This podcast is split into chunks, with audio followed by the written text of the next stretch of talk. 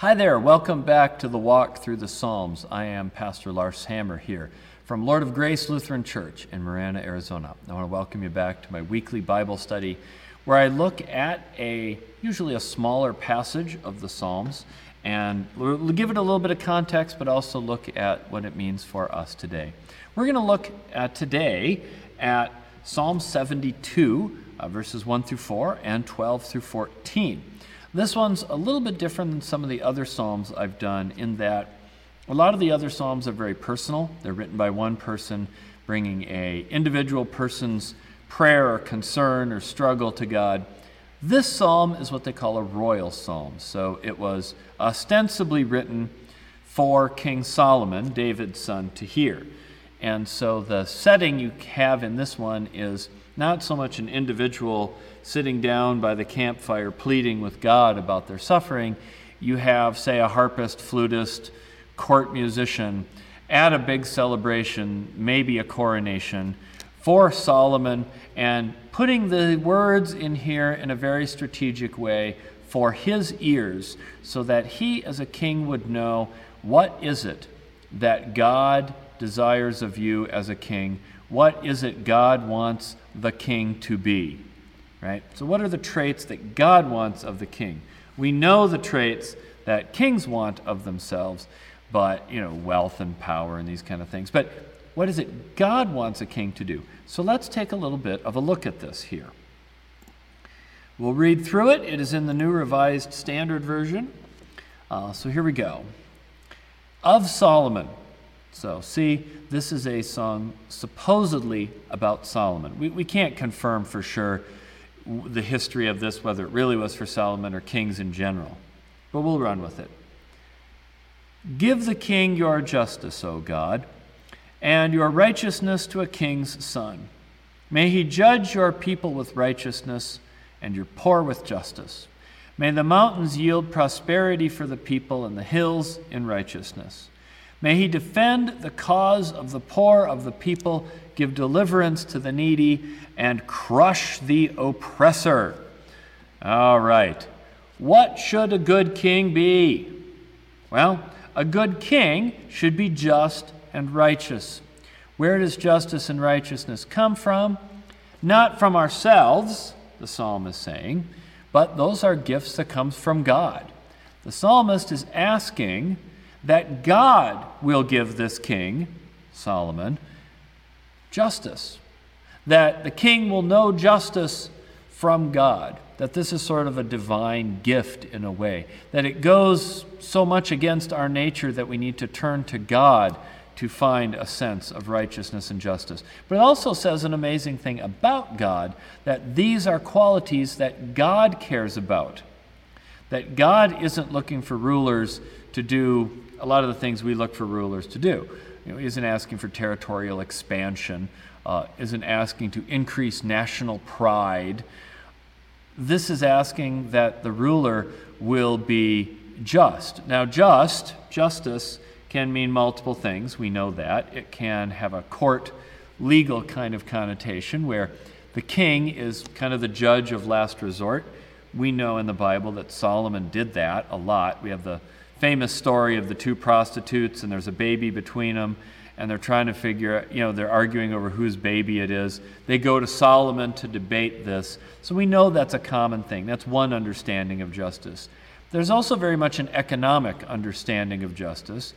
It's very much in the Old Testament that it is the responsibility of the wealthy and the powerful to make sure that the poor and the needy uh, get a fair treatment in court, but also that they get basic uh, life needs that they get food, clothing, shelter, all those kind of things.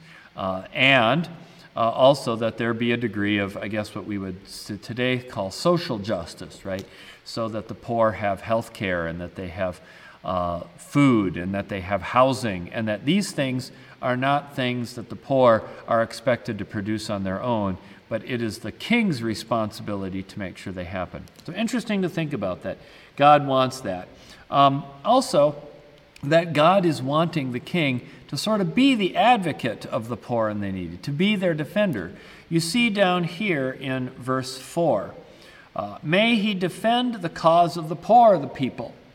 So, who's on the side of the poor? We know that the, the wealthy have their own means, that they defend each other, they have the means to defend themselves. They can hire all the lawyers they want, they can rig the laws in their favor all they want, and the Bible is full of stories of the wealthy rigging the laws to their advantage over the poor. But who pleads the case of the poor? I mean, even today, who, who, who gets rich and gets the giant house by going and working for legal aid and defending the poor? You know, instead, you want the giant house. You defend the rich, or you, you know, help corporations make patent lawsuits about copying machines and such. Um, you know, that's how you do it. Who's, who is the voice of the poor? The psalmist is saying very clearly, King, listen up, you are that voice. The wealthy have their voice, you are to be the voice of the poor. You are their advocate. You are supposed to be the one on their side, right? Defend the cause of the poor, not lecture the poor on making better lifestyle decisions, not instruct the poor that they need to save their money better and spend less of it on uh, vices. No, defend the cause of the poor. And the Bible's very much in this. There's not, there's not, as far as I know of, a single place in the Bible where the poor are criticized for bad work ethic and bad choices and addiction to vices. Um, it's always poverty is a function of the system. And God's solution is that it's the wealthy's job to fix the system, but also knows that the poor have a vested interest, you know, things like good working conditions, higher wages, that are always going to be somewhat against the interests of the wealthy landowners, which is primarily what it would have been in this time. And so it's the king's job to stand up for the needy. Interesting. Um, give them deliverance, ideally bring them out of poverty, and crush the oppressor. Yeah, there we go. Get a little biblical justice there. Let's keep going. For he delivers the needy when they call, the poor and those who have no helper. He has pity on the weak and the needy and saves the lives of the needy. From oppression and violence, he redeems their life, and precious is their blood in his sight. All right, I jumped ahead a few verses, about, uh, let's see, uh, eight verses to be exact. This chunk is not just talking so much about the king, but this chunk talks about God. This is what God does. But the implication here is not very subtle, it's, well, pretty blatant. That the reason this is in here is so that the king will know what does it mean to be a godly king who walks in God's steps and does the godly way? Well, here's what the godly way looks like you deliver the needy, right? Um, and you deliver those who have no helper, right? This is an important kind of key idea. Who helps the poor?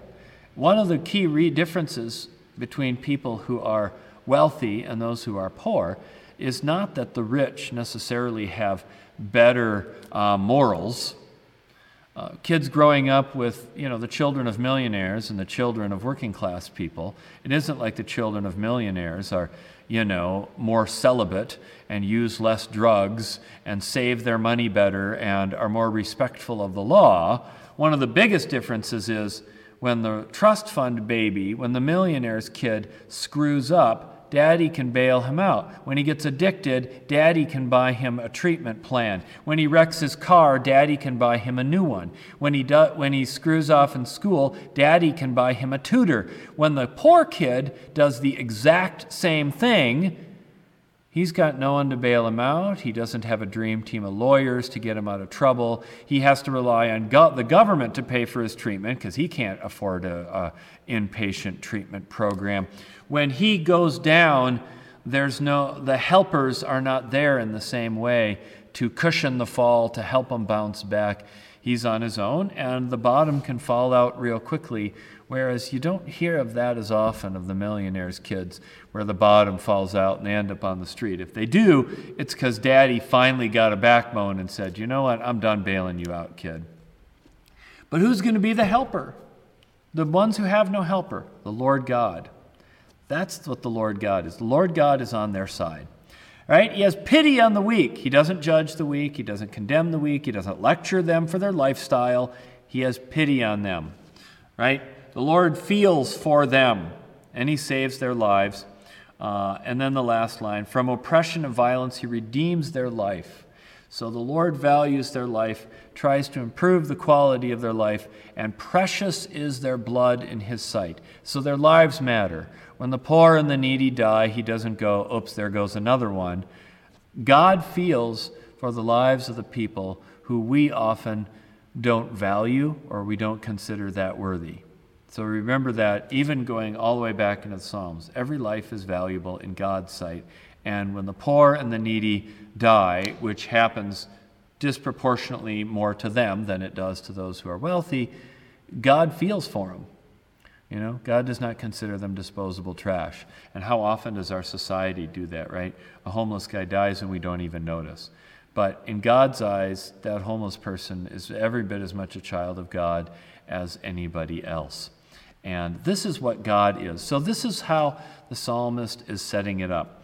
It begins with a song ostensibly in the court or coronation of Solomon, uh, right in front of him for his ears to hear.